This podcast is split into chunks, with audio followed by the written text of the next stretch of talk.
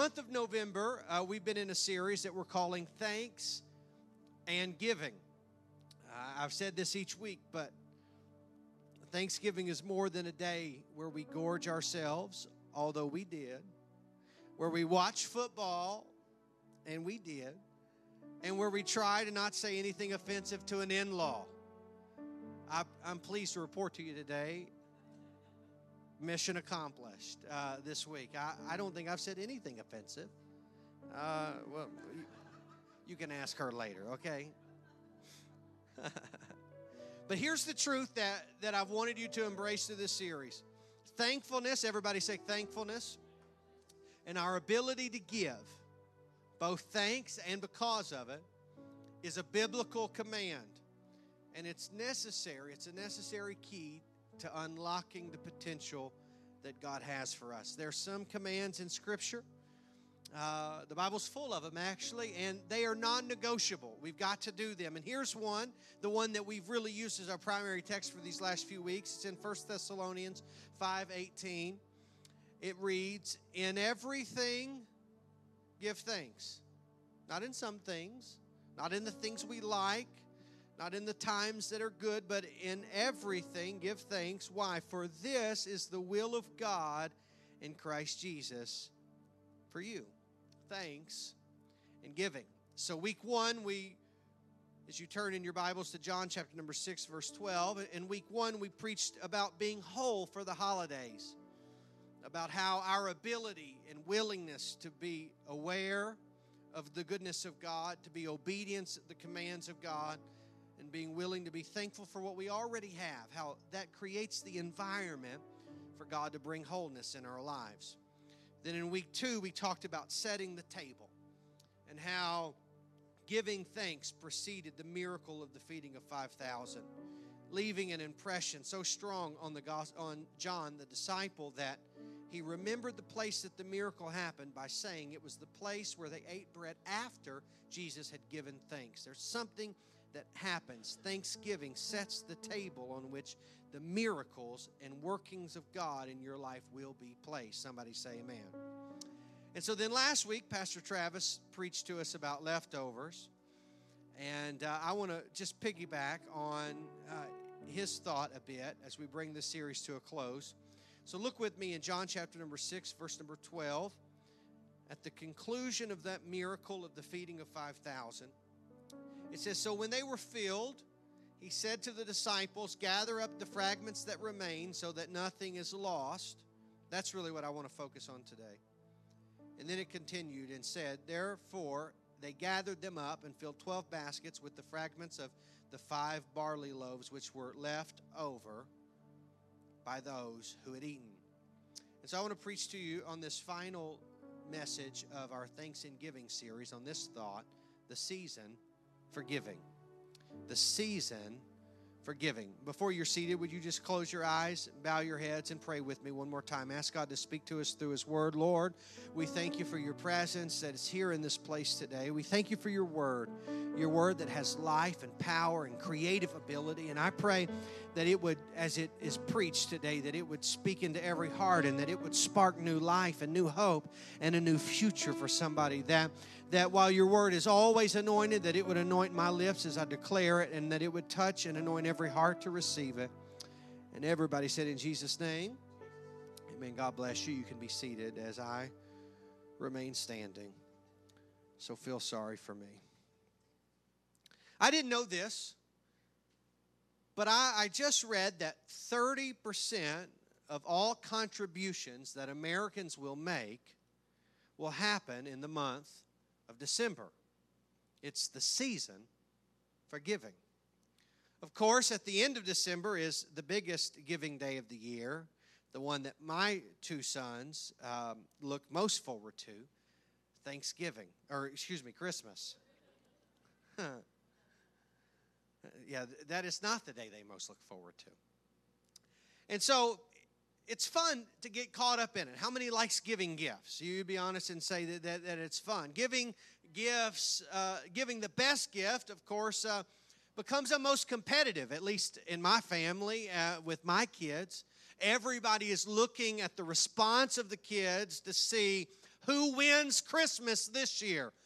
That, that, that's the gift I, I picked out. It's nothing like watching. Just yesterday, perhaps you saw it on Facebook. Uh, uh, we celebrated Christmas early with my in laws, and, and Remy opened a gift. Uh, actually, nearly every gift. The only gift that she didn't get excited about was the clothes. And so we took note of that. Annie looked at me. She said, Remember that. So I don't know that Remy's going to get any clothes for Christmas this year. But when she opened that little Barbie doll up, she just continually exclaimed, Look at this. Look at that. Look at that. Look at that. And it was like, Man, I wish I had been the one to give her that, that gift. It's the season for giving. Yet, if we were to be honest today, you and I,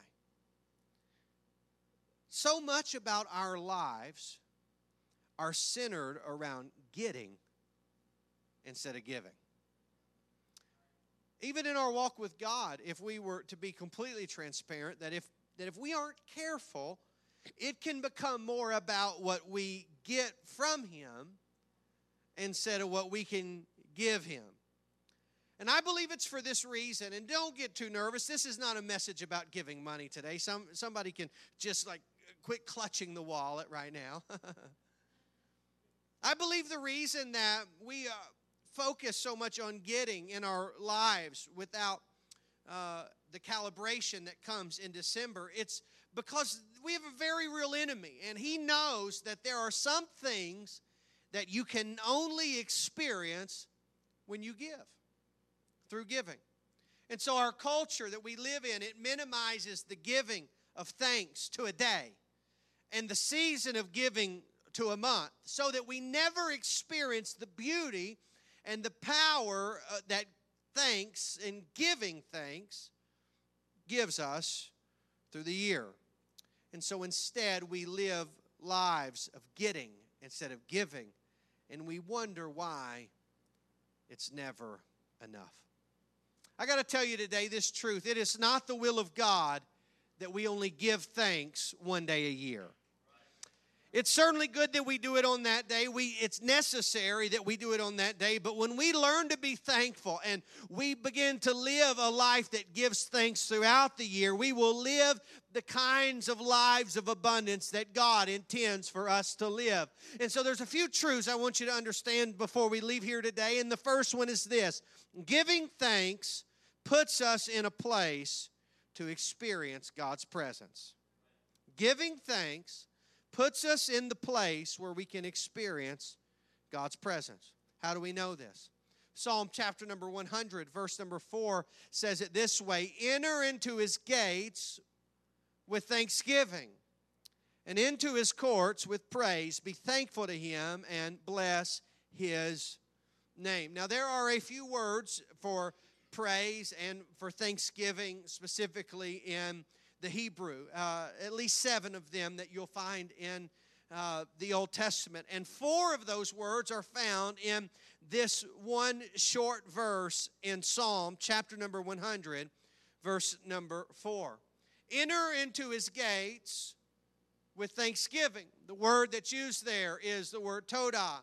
It is like singing with a thanksgiving choir. It is with uh, it's like a, a, great number of voices. And into his courts with tehillah. Now that's not tequila. Don't get that confused there. Tehillah it means to sing praises. And so you enter into his gates with this chorus of praise and into his courts with singing praise. And then it says, Be thankful to him. That word is yada. It means to extend your hands to him and bless his name. It means to kneel in thanksgiving. In other words, in this one short verse, there are these actions that are required to enter into God's presence, and they are actions of singing, actions of thanking God with many voices. It is an action of extending your hands, and it is an action of bowing down.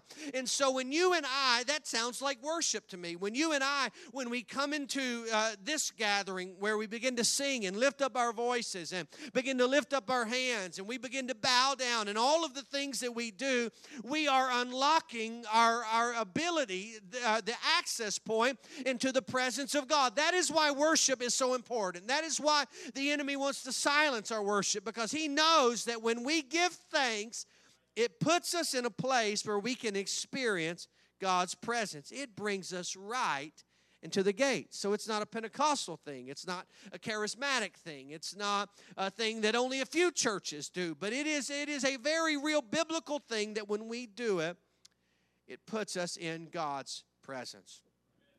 Giving thanks should be so central to who we are as followers of Christ that it causes us to sing His praise, to shout His praise, to lift our hands in praise, and to kneel in praise.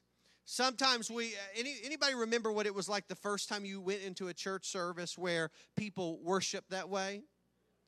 Now, some of you, maybe it's been a little too long, but when you see people who are worshiping like that for the first time, I got to tell you, these people look weird.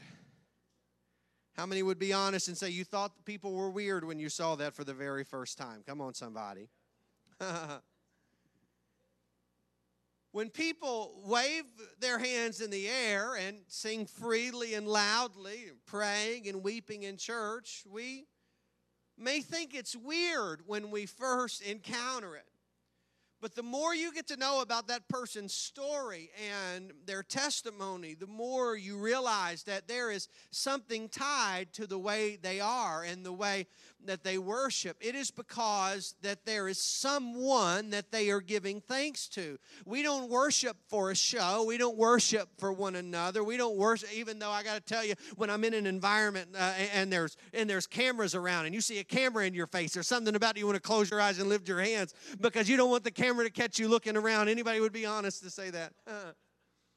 But I don't worship for anybody else. I, I, don't lift up my hands for anybody else. And while you may think it looks weird, I'm not doing it for you. I understand that there is a truth of Scripture that when I worship, that it puts me in the place that I can experience God's presence. So when you need to be in God's presence, you need to block everybody else out and you need to begin to think of the goodness of Jesus and all that He's done for you. And you need to begin to worship Him. And maybe the way you worship looks different than the way I worship, but it is a command of Scripture. We are commanded to give thanksgiving to God. And so it's a good thing to lift up your voice every once in a while. It's a good thing to lift up your hands every once in a while. It's a good thing to sing out loud every once in a while, even if you don't have a very good voice. And if you don't know if you do, then ask your spouse, they'll tell you. Hmm. But we understand the longer we are in church, that there is something that happens when we worship God that is unexplainable. It puts us in the place where God's presence is. If you say, I, I want to feel God's presence, you, you should worship Him. You say, I, I need to feel the peace of God in my life. You should worship Him. You say, I, I don't know how I'm going to make it through what I'm going through. You should worship Him. And you say, I don't know how to worship. Well, it just starts with giving thanks. You can start with saying, Thank you, Jesus. Thank you, Jesus, for your love. Thank you, Jesus, for your mercy. Thank you, Jesus, for saving me. You'll never be a worshiper until you're grateful. And so once you acknowledge what God has done for you, you're going to be a worshiper. Now, that doesn't mean you're going to be a worshiper like Jim is a worshiper. Thank God. We all can't be like that. Doesn't mean you're going to be a worshiper like I'm going to be a worshiper or, or, or uh, like Richard's going to be a worshiper. Sometimes I look back and Richard is like spinning there in the back. Thank God everybody's not a worshiper like that. People would really think we were weird if everybody was spinning when they would come to church. But the reality is, every one of us have a command to worship. And whatever it looks like for you, you got to just make sure that you're doing something to give thanks to God. Because when we worship God, when we give thanks, it puts us in a place to experience God's presence. And so when you have this thanks, you have to give it.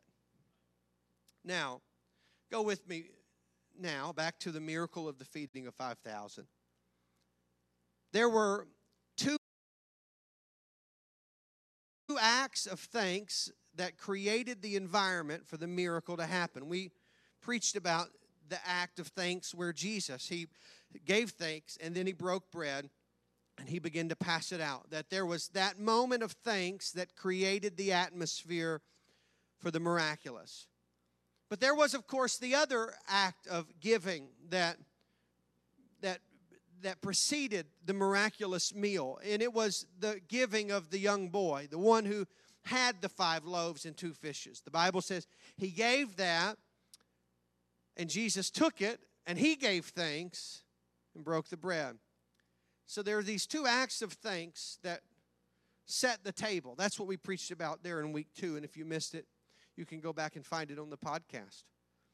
But I want you to notice what happens at the end of the meal in John chapter number 6, verse 12. When they were filled, he said to his disciples, Gather up the fragments that remain, that nothing may be lost. While Jesus had been so focused initially on getting everyone in the position for the miraculous, have everybody sit down, have everybody gather around, and he began to break the bread. He met the needs of the crowd. Everyone, of course, no doubt, was thankful for the meal that they had just had. Everyone had just gotten as much as they wanted. It was a great Thanksgiving meal, if ever there was one, although there was no turkey there at that meal. And Jesus says, Go and gather up the fragments that remain so that nothing is lost. And here's what I believe that Jesus was doing and what we must do in our lives. He refused, Jesus did, to let this miraculous moment just be momentary. He wanted the blessing to continue, and so he saw this awful lot of uneaten bread, the leftovers that Pastor Travis preached about last week. And he said to his disciples, We can't waste this moment content with the fact that we are satisfied because there are others who need what we have and what we don't give will be lost. He didn't gather up the fragments that remain in case somebody else had a second wind.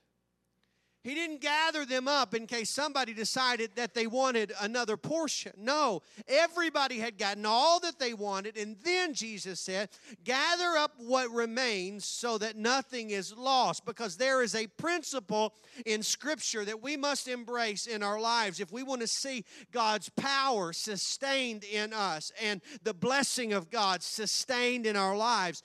And it is that what we don't give will be lost. Here's the truth I want you to understand giving back causes the miracle that you've received to live on. Let me share the truth with you this way your breath is essential. How many knows that you need it? You know, like it is a compliment for some reason to say to a spouse, You take my breath away. I don't know why that's a compliment because if they do that too often, you're going to die.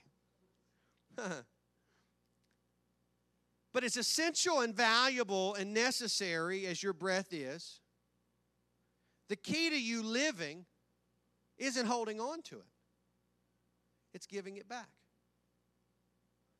And if you only considered your breath's value and your need for it, you might be tempted to hold on to it. After all, I'm only going to have so many of these. There's only so much of this. And so you take a big, deep breath and you hold it in. And yet, in so doing, you stop the miracle that lit from living in your life. The miracle of breathing, of breath, only lives on when we give it back. The world, of course, would be such a better place if we would learn this principle, but I didn't come to preach to the world today. I want to preach to the church. The church would be a better place if we would learn this principle. If you would consider, this is going to hurt, so hide your toes for a moment, that God has been good to you, and if that consideration would cause you to give goodness to someone else, say your spouse, the miracle could live on. If you would consider that God has forgiven you, and then you would give forgiveness to someone who hurt you, then the miracle would live on. But the problem is in our lives, we want to hold on to the stuff that remains. We want to hold on to the little bit that we have. And so we don't give it because we have a scarcity mindset. We don't think that there's enough of it to go around because we forget of how abundant and how great the gift that God has given us is. So we don't want to give any of it out. We forget that God has forgiven us of a lot of things. So we don't want to forgive our parent for what they did to us. We, we forget that God has been good to us. And so in so so doing, we're not good to the people around us. But the only way that the miracle lives on in our lives is if we give what is left behind from what God has given us. It's this principle, perhaps you've read of it. it uh, I read how one day this happened for over two, two days straight at a drive in. The, the, the, the movement is called Pay It Forward, where you pay for the person who is coming up behind you.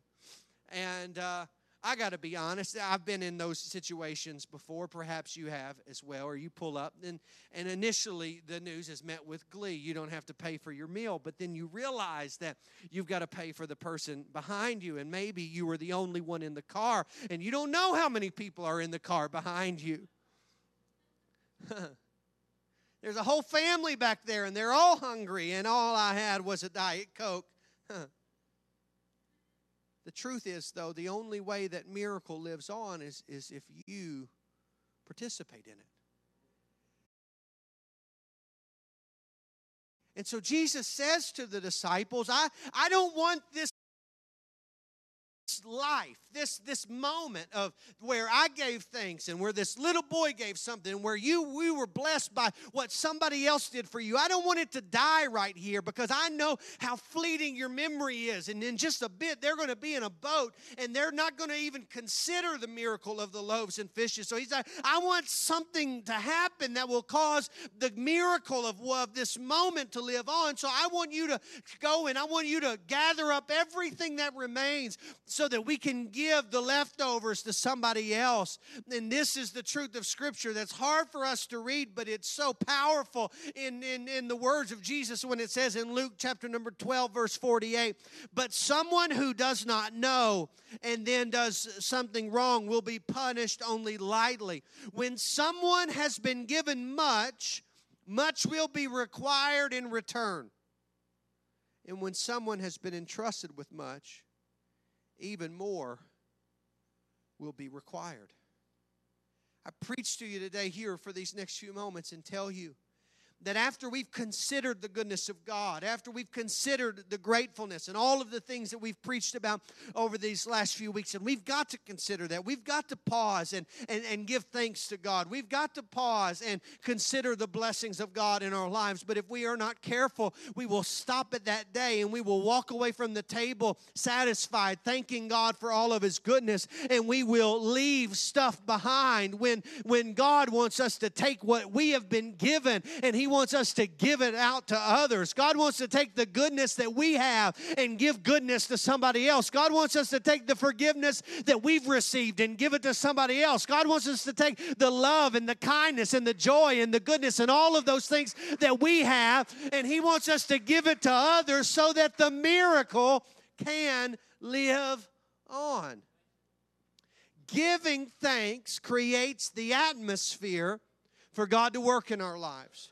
It, it creates the environment, it gets us in the presence of God. But, but giving thanks is not the thing that causes it to live on. Oh, no, no, no, no. It's giving back. That's what causes the miracle that you've received to live on.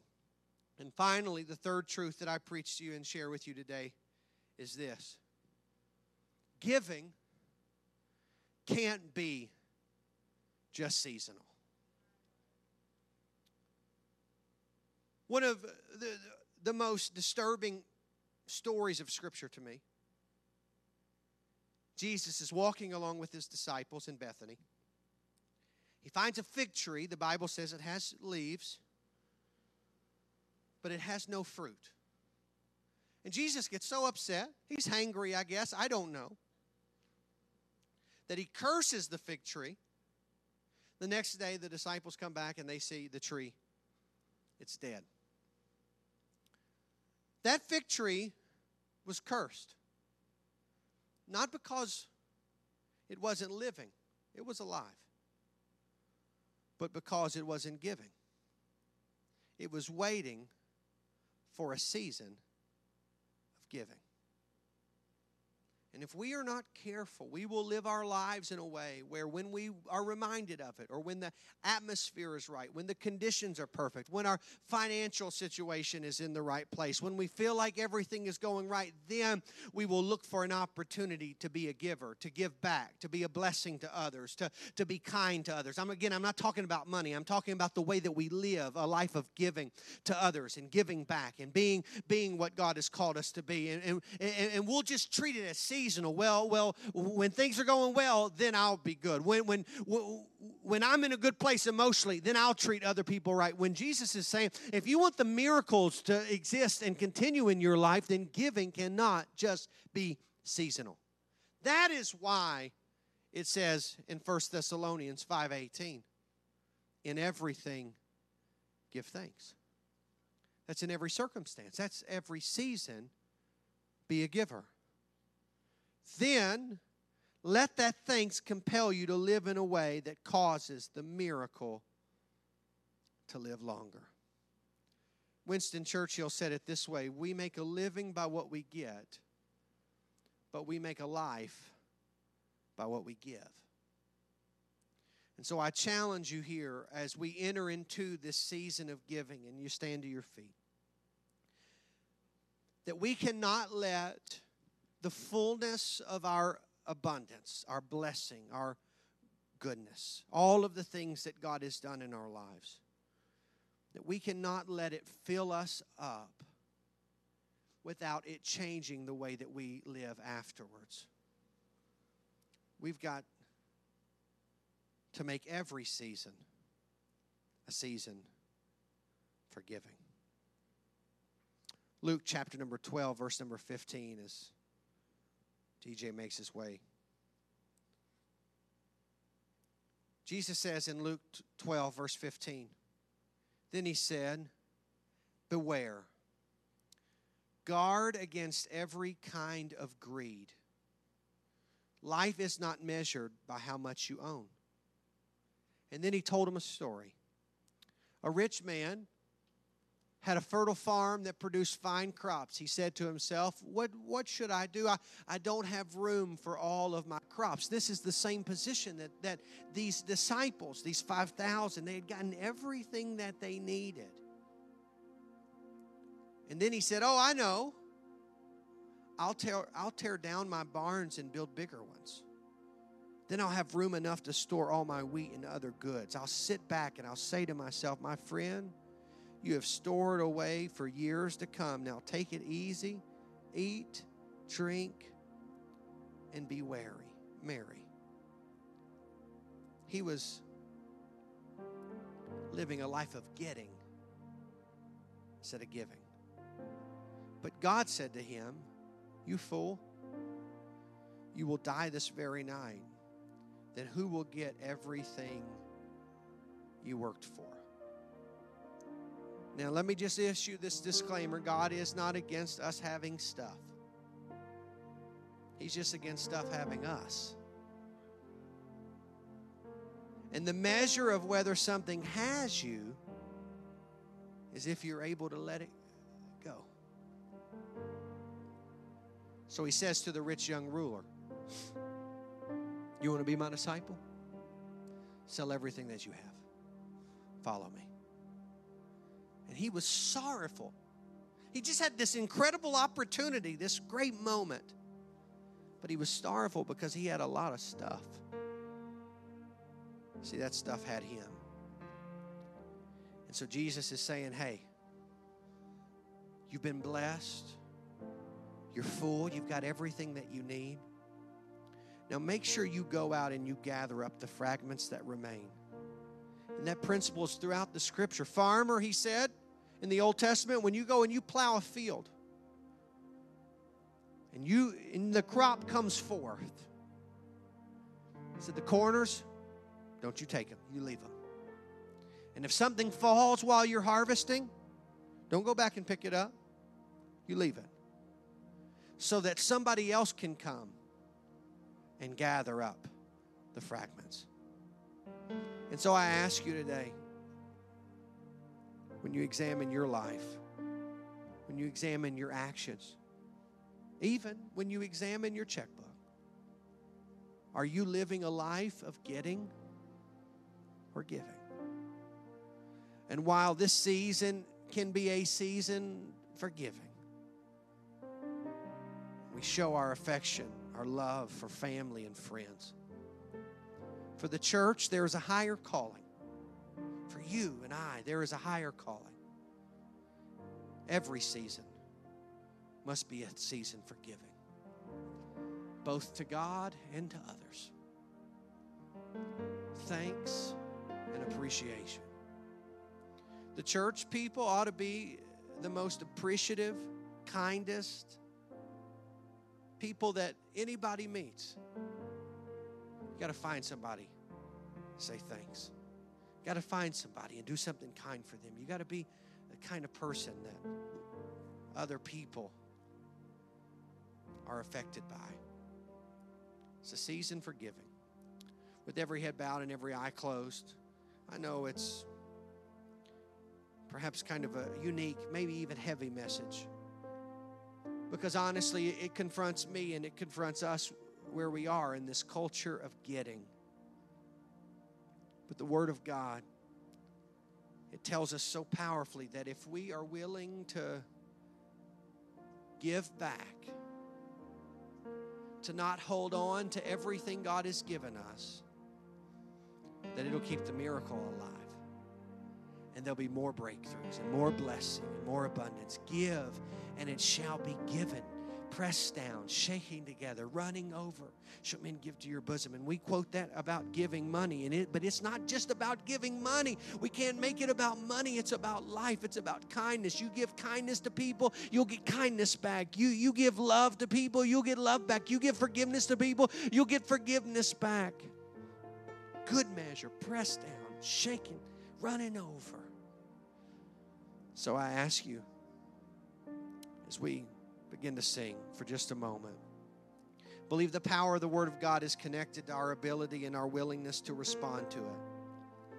And so I'm going to ask you that you would take a moment and that you would respond right there where you're standing.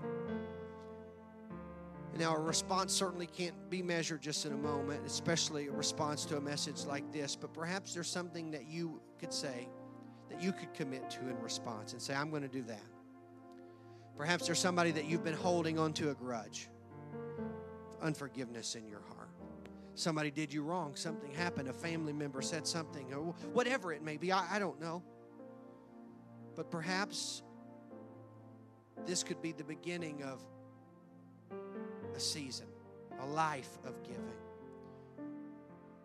where you say, I'm going to forgive.